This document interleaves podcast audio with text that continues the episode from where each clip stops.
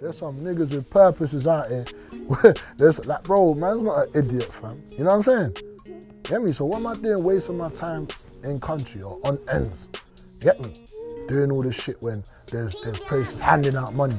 The same money I'm gonna go risk my freedom for and risk my, oh, you know what I'm saying? Go to war about.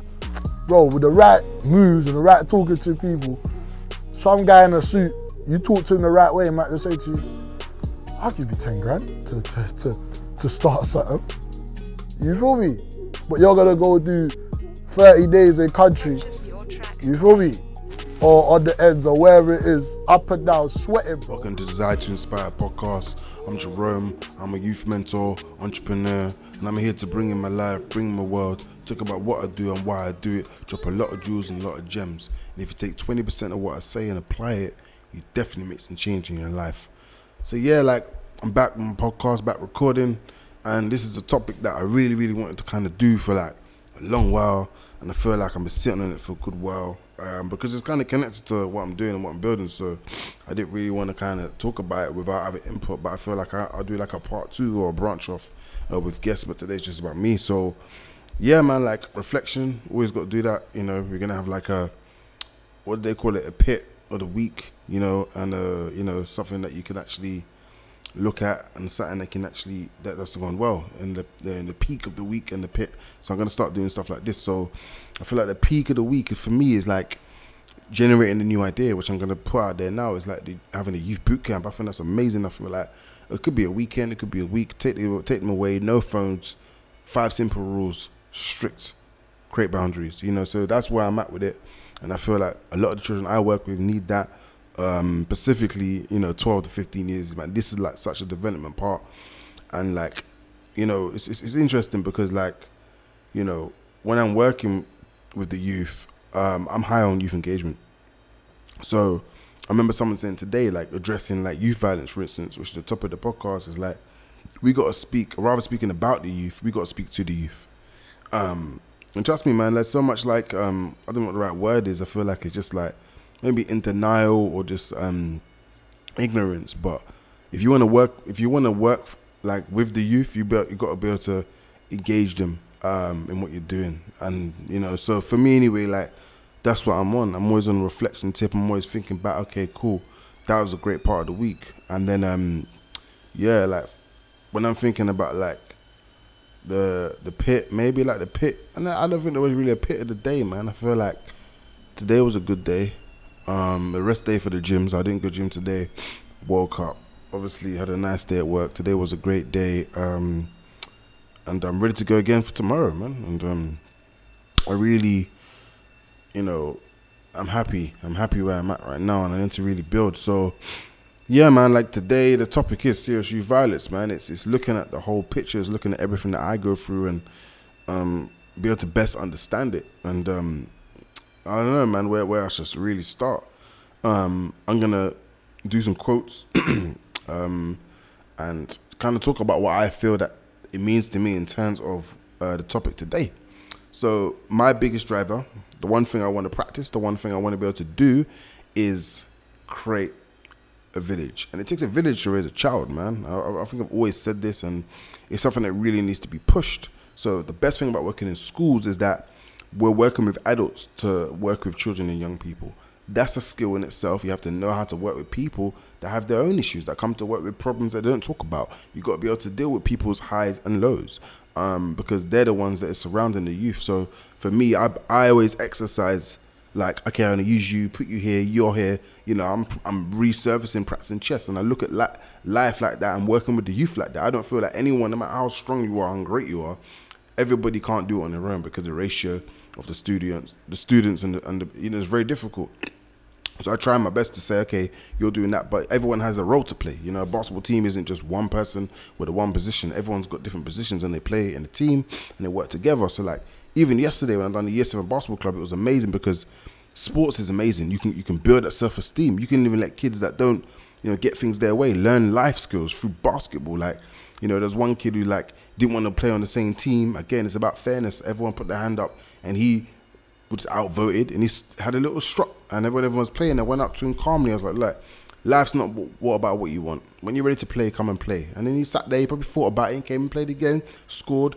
But yes, you know, giving him that self esteem. You know, this is I'm gonna go back into it like, you know, what we're really dealing with with these kids, man. It's really like building up their self esteem. I think for the for the for the idea about the youth coaching, like the sorry, the youth um boot camp is going to be a self-esteem driver. Every day it's about boosting that. So anyway like the village is really about everyone coming together and that's the problem with organizations. We need to come together and everyone has a specialized skill. We all work together to support young people. So that's what i'm on. That's what i'm on championing. And you know when they say the, the children are the future that's another line. Like what does that mean for me i feel like every generation people are growing older right and the young ones are going to be taken over at a certain point. So that's why it's so key. Like whether you want to admit it or not, adults they're looking up to us. They're looking uh, for our guidance, looking for our advice, and they want someone to really show us the way. People that have been, you know, your age and people that know, not even know better. I don't even agree that line that oh we know better. I believe we just have more life. We've lived longer, so we can experience. We can give you advice based on experience.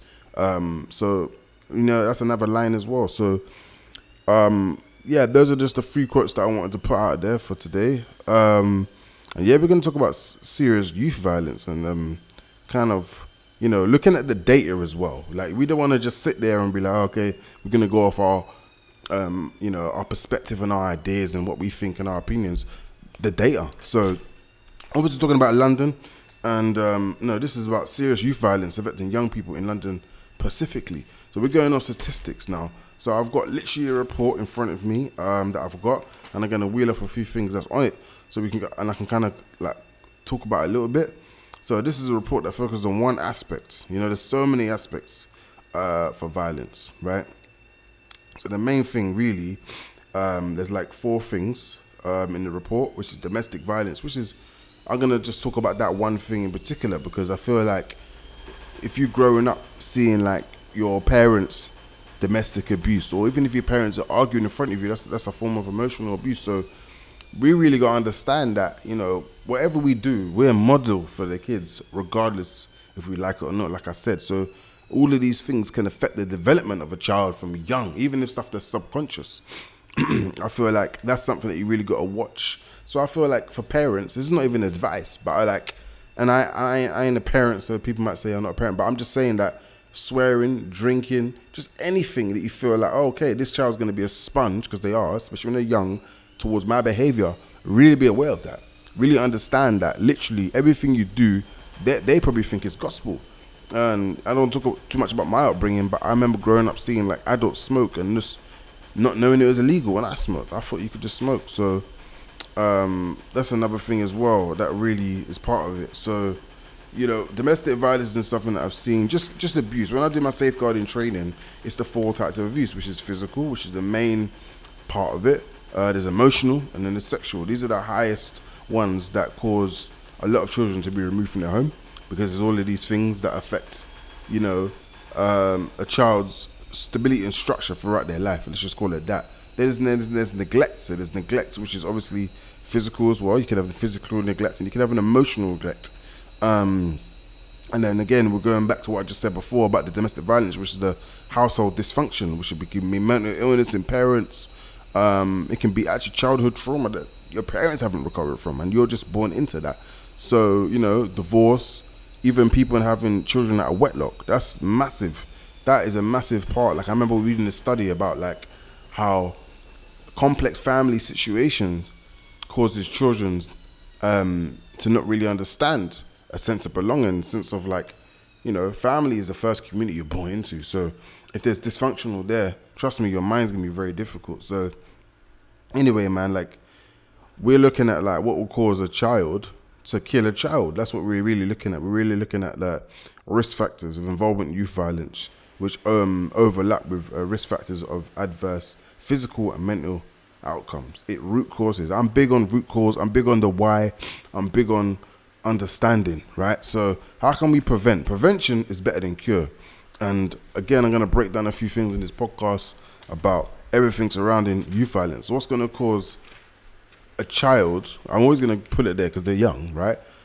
to kill another child. You know, knives don't kill people; people kill people. So you got to really understand the family that were born into. You got to understand the community they were born into. Just look at the whole context. You know, it's called contextual safeguarding, where look at the community, the home, the school, the family, everything really in terms of the development, the upbringing of these young people. So, anyway, like I said, we're going to go through the data, the data and intelligence, and we're really going to look at, like, for me anyway, um, long and short term solutions um, to kind of look at, you know, evidence based um, case studies and examples to tackle the problem. This is where I am now, and it's very difficult because it's, it might be something that only takes effect in a few years. Um, so, right now, we're looking at early intervention, which is kind of what I've split my mentoring into, which is like kind of like in my in my experience, I'm looking at it as someone that wants intervention, but it's going to take time, and someone has referred themselves that actually really wants support and really wants help. Um, so yeah, that's really about it, really, and um, that's what I'm trying to really understand, and obviously um, get youth to do what they want to do and understand um, what their interests are in life. That's something that's kind of driven by my mentoring as well. But we've got to get the foundation right. If the foundation isn't right, you can't even get to the step two, three, and four. So, um, right now, I'm going to just um, go through um, some of the things. These are percentages now. These is this is something that um, we're acting off to guide us. Um, so 50%, right? This is case case case definition incident. 55 of uh, serious youth violence is wounded offences. Means people are actually getting stabbed far enough to bleed. Uh, these aren't just little cuts. Uh, 46 increase in um, incidents of youth violence, and this is from 2013 to 17, which get notified to the police. So that sometimes people get stabbed where they, it's not even a police inquiry because the person doesn't want to say or they don't know or so many issues. So 46% is only going to the police, and 42% is as bad. Um, as going into hospital. So these are high percentages, by the way. So this is big for me, right? So the time that these are happening, remember, police record these things as a matter of protocol, as a matter of the law. So school age children, the highest, right, of getting stabbed or being stabbed, yeah, it's always on both sides, from 3 p.m. to 10 p.m. on weekdays, right? And from 18 to 24 year olds, it says 6 to 12 o'clock all day, clear peak, Saturday and Sunday night. So again, when I'm looking at the youth uh, center. I'm trying to look at the whole, you know, go straight from school, somewhere safe they can go before their parents come from work. And remember, we're we're supporting the family too. We're probably supporting the mother and the family and the dads and stuff more because they're the adults um, and they need support as well. They need, we, they are part of the village, you know, and um, you know a lot of the stuff here um, happens obviously at night time. Uh, we understand that, so we need places that safe places that children can go to in this time. So now I'm looking at Pacifics. Um, this is this is massive for me anyway because I'm a male. 86% of serious youth violence um, is made by men. Um, black young people are overrepresented in both victims and perpetrators of serious youth violence. This is massive for me because just the other day, my friend was telling me about somebody, some guy from my older, some guy, some sorry, some older from my area who just got 26 years, was doing it from he was a teenager, and now like all you see is black faces, black faces, black faces. Yeah, we see Asians, we see other races, but it's always really and black males specifically. They're the highest in population and the lowest in employment. Real line. That's a real line. So I want to be able to again understand the factors. So obviously, as we know, childhood adversity, kind of some of the stuff I talked about, looked after children, man. Most people that are in jail had some sort of issue at home and wasn't much stability, um, poverty and massive. You know, if your parents can't afford to put a meal in the table, that can cause a lot of stress for you as well. Even though you're not providing, that can cause a stress because that's that's part of your needs not being met, and that's a basic need. That's a bottom need. And I feel for me, I'm gonna go over the seven needs as well. Um, is that um, when the when the foundation isn't met, the other things are very, very, very difficult to to implement. Um, very, very difficult to implement. So um, again, this is all I'm about is prevention. Um, so early, when I say early, we're talking about primary school before secondary school, right? So early year um, enrichment programs, again, part of what I'm trying to do is well, I'm not just working with 12 to 15 a.m. now, but I'm saying that I have a um, primary school background. So again, if you can get some of the early years started in terms of everything that we just talked about, because some people are experiencing youth violence, unfortunately, I mean domestic violence, unfortunately, younger than ages of 10. Um, parent support programs massive. I think it's more massive for complex family situations. Not everybody's married, not everyone's in love, not everyone's raising a family with a joint unit, and that is massive for mothers. And you know, you have challenging children, and you need you just need the support. Schools can only do so much. Um, so again, having having stuff to support the parents is probably as important as working with the youth. Um, again, positive school environments. A lot of school environments are negative um, improving community resilience. Again, having community projects coming together, have decent, adequate housing. A lot of them are really living um, real poverty, you know, where, where they're home. And like I said, the basic needs aren't met. And mean, obviously, we're in the day and age of mental health. 30 years ago, we weren't talking about children's mental health. Next week, um, I'm part of the school cabinet in my school at the moment, and we're talking about children's mental health, massive. Um, and the main thing for me in looking at it is tackling drug supply. You know, looking at like the kids going out there selling drugs, getting arrested for drugs. We got to take the drug out of their hand and put a hat, put trainers, put something that it can make a business out of. Because drug dealers are naturally entrepreneurial, right? But it's about knowing that we can put that effort into something else that's illegal. We don't have to go and get um, arrested for these things. So everything I just mentioned was primary prevention. This is about tackling root causes. The second one is secondary prevention, which is managing risk factors. So, um, you know, improving trust with the authority, make sure the police have a better, um, you know, relationship with the community. Like even myself, like I look at it like, even though I'm not, you know, I'm not authority. I'm, I mean, I'm not the police, but I'm authority in the school. So it's about letting to understand and trust. We're here for your good. We're not here to stop your fun and stop you doing this. At the end of the day, there's rules and regulations in life.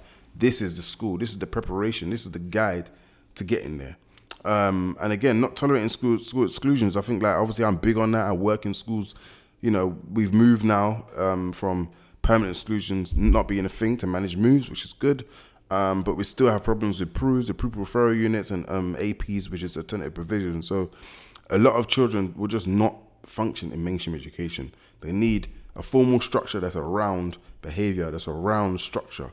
Um, and school isn't for that. It's about the national curriculum, it's about grades, and it's about passing exams. So if we can split that into giving them real life skills that can actually help them function in society, that's massive. Um, and yeah, tackling, um, you know, mis substance use, that's another thing. If your parents are drinking, if your parents have alcohol, if you're a teenager doing that at a young age, you know, I'm open book on this podcast. I used to smoke weed at 13, you know, and um, I'm only an open book with the kids only because I want to show them that I was your age. We done everything you've done, and we don't want you to make the same mistakes we did. We we want you to be better than what we did because you have people like us that's actually telling you and giving you the correct advice. So these are the secondary uh, prevention, uh, managing risk factors. This is the escalator uh, moment. This is the prevention.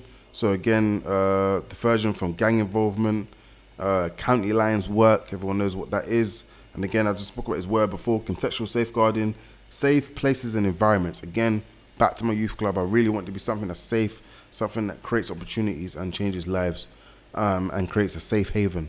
Um, and obviously, really looking at the tackling the triggers of violence. Because um, nobody wakes up one day just wants to just kill somebody. That's not normal, right? Um, and, and looking at it like you could be emotionally attached from it, right? Because um, you know, when you go bed at night and you get people haunting you, that don't go away. So everyone's going out there saying they don't care about killing no one is a liar to themselves. Um, so these are the next prevention ones uh, lists, which is reducing the effects. So again, supporting victims and prevent um, reoffending, uh, reducing the availability of weapons. We got to understand where they're coming from and how to control it uh, supporting ex-offenders through probation. Main thing is reoffending, man. The reoffending is high because again, I feel there's not enough um, opportunities for them, um, you know, to not reoffend. You know, some people in the prisons. Someone's telling me just now, and even the Tiny Boost where I just heard that interview, was saying that when he was in jail, he was thinking about how can I come out and be the best. That's just like a, such an ignorant way of thinking. You're in jail for drugs, and you're thinking, how can I come out and do it again? Like, don't make no sense. Um, and again, man, like school policies, back to the school, on response to violence. So how would you react to somebody that is involved in youth violence outside your school? How would the school use their resources and tools, right, to support um, youth um, carrying knives or getting through any sort of youth violence? So this is all data. This is all from the mayor of London, um, you know, and this is all stuff that we can act on to support children and young people. So we're really trying to understand the whole picture for me. I'm trying to look at everything as one and trying to understand how we can tackle. That's what it's called. It's called. Well, for me, I'm tackling youth violence. I've been to so many forums, and we're just at the beginning of it. Let's just be. Let's just be real. Um, we're just at the beginning of it. So, you know, if I if I was to go through a funnel of what I feel is the starting point, like I said, I've gone through it, which is adverse childhood experience leading to toxic stress, and again, the feelings and the stress they can't communicate it um, at a young age, so they act out. They're naughty. They they they want attention. Um, the second thing is impaired uh, brain development, including impaired functioning. So you might be able to have like um, negative thoughts. You might have low self esteem about yourself. And then going to the third tier, which is where I am, so you can be less school ready. The last thing you're thinking about is school when you got all of the adverse problems where your needs aren't met. It's not going to work. You might have a mixture of learning difficulties. Um, again, you might have conduct of emotional problems. We call it EMSH. Um, children with EMSH, um, so emotional, um, social and emotional mental health. And again, we're going to substance uh, misuse and risk risk taking behavior, which would be like obviously in this day and age, smoking weed and drinking alcohol. So the last part of it um, is the academic underachievement, where you're really just not getting through the school system. So you just feel like a failure, and you just get kicked out of the school system. And that is really like the most. The kids that really are part of the serious youth violence stem back. They all get kicked out of school. They either had some form where there was a young carer, or there was born into a family of poverty, or there's always something, and there's not support. I feel in an early intervention, they can easily get involved in gangs and manipulate because they feel like the gangs are their family. They're giving them a sense of belonging. They're giving them an opportunity to actually get out of the situation, whether it's negative or positive. So that's how you really got to look at it. And remember, this thing is not been um, changed in the last few years. So I'll quickly run through a few book drops before I end. So please, if you're really interested in anything I'm talking about, I read a book called Gifted at Primary, Failing at Secondary, which um, which by Neil Myers. Really looked at everything that I'm trying to kind of build on. Is like, you know, the education system started off a certain way, and the way by the time it gets to secondary, it's lost. You kill the creativity. Um, you don't really use the four learning styles. I mean, really forcing kids down a road that they might not even might not work for them. Let's just be honest. Not all kids are for mainstream education, so if you really look at what changes in terms of the uh, the parental connection, if we go from dropping your kid every day, seeing your teacher every day, having a conversation, a dialogue, even if it's small, to only communicating for your child or only coming because there's an issue with your child, you know. So that's that's, that's another thing, and obviously it's all about grades.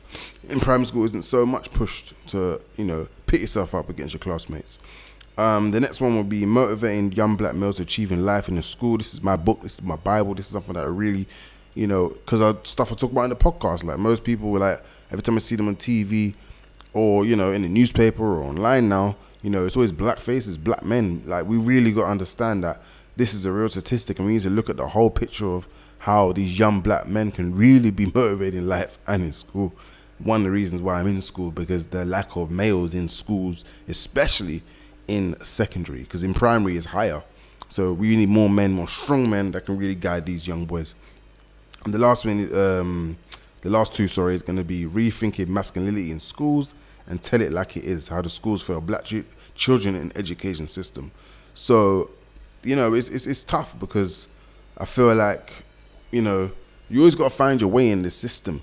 And I always tell kids, man, you can't be underachieving and have behavior problems it's not a good combination, you know. And who knows, you know, a kid might not look like they're gonna go anywhere, and one day just light bulb switches. Two years after you've put the support in, and that's only when they're really gonna feel it. They're never gonna, in my opinion, get it in the moment. Some will have slow progress, go up and down, but most of the time, it just goes one ear, doesn't come out the other, but it goes in the subconscious. And then when they go through something, you'll just hit them. So anyway, the main thing that I feel why some of the children having issues with their behavior is because their needs aren't met. So at the bottom, you have the psychological needs, which is breathing, food, water, and shelter, and clothing, and sleep. Some children are just not getting that, unfortunately, and their parents provide that. So sometimes their parents are struggling with the bottom part, right? And then the next one is the safety and security, which you get from health, employment, property, family, and social stability. Again, if parents at the bottom are, are struggling with that, it's gonna be very hard. You're not even looking at the top yet.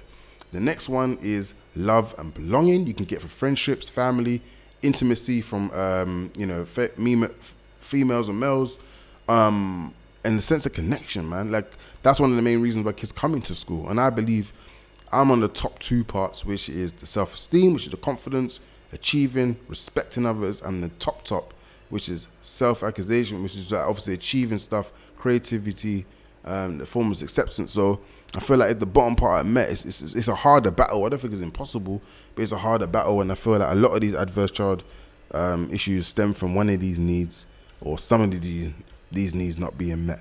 So if anyone's heard of the school prison pipeline, and this is where I'm at, and this is where I started. I'll be honest with you. A couple years ago, I started working in school 2019, and um, you know this is where I kind of started. You know, and throughout the whole journey, even now, I'm working with all of the kids that get sent out of class. That's my job. My job is to talk to kids that get kicked out of class, remove them in another, manage their behavior throughout the day, really look at the whole picture of that child and get to understand that child. Do you know what I mean? And again, it always goes back down to their needs not being met. And I try my best to show empathy and support them to succeed. It's always up and down. Behavior management isn't this one big up peak. It's gonna go up then down and down and up. One day you be making progress. Next thing you know, you feel like you you know. So it's just part of it again. Because when you go home to stuff, you always got to put the extra work in to really fulfill the other need that's not being met, which should be the self-esteem part of it. You know, so the tensions again. I, I you know I attend detentions again. All the kids, most of the kids that are getting out go to detention, um, isolation, which we have there, um, I had it in my last school as well, where we're really trying to you know, manage the behavior. And again, if it gets so bad, then temporary exclusion, couple days at home, you know, um, and all the kids I deal with is along this whole path and permanent exclusion, which obviously what we're trying to really manage. We don't want to get too many um, permanent exclusions and let all managed moves. That's this is where we're kind of stopping now because I feel like once we get to the next part, it's very difficult. Like pupil therapy units, I, I was telling some kids today, like, like at the end of the day, our school can only have a certain level of patience. Like we can't always help you and support you. There's all these adults that you know and trust, you've known for years that have always got your back, and that's fine. And a lot of kids, like I said, they come from these tough backgrounds, so we're trying to support them and and be empathetic. But at the end of the day, if you're not learning, if you're not changing, if you're not doing your bit, we can only do so much. We're only human. We've got our own mental health to think about and to manage you on a day to day basis. And it's not really um, progressing in the right direction. We need to really address that. But if you you know, manage in, if you don't manage in schools, you're going to go to pupil referral unit where adults are learnt to restrain. It's going to be a tough because you're going to be around a lot of people that are going through a lot of issues that you're going through times 10. There's not this mix of kids where you're to have some good kids, some bad kids, and all of this. No, you're going to have kids in the pupil referral units that are really, really been, they can't not function in mainstream school because the policies and everything, we've done everything we can from getting sent out of class, and now you're out of, you're off the school register now. And most of the time they'll be involved in gangs and doing all sorts of stuff. On a high level, you go to a young offenders institution. There's one in Feltham. I've worked in Feltham. Um, you don't want to be in there. You don't want to go to prison at a young age. I think the earliest point, from what I can remember, top of my head, in Feltham is 15 years old. So I've been looking at, at the moment the youth justice system, youth court, like again, youth violence. Just looking at this whole thing of like, how can you even go to jail at 15? I can't even like sit, begin to think that. So and again, what we spoke about before is going to prison and reoffending and going back to prison. So I'm trying to look at the whole thing, like I said, from the school to prison pipeline. I'm starting at the school, I'm starting at the first four things that I mentioned, working hard and resiliently. It's very difficult. You need a lot of patience, right? You need to be persistent every day. You need a lot of mental strength for that as well. And I feel if you're not a strong character or a strong person, you can easily fold. What make what what make you or break you so I'm gonna leave you with this. If you run into a wall, don't turn around and give up. Figure out how to climb it. This is Jerrome from Desire to Inspire podcast, and I'm out.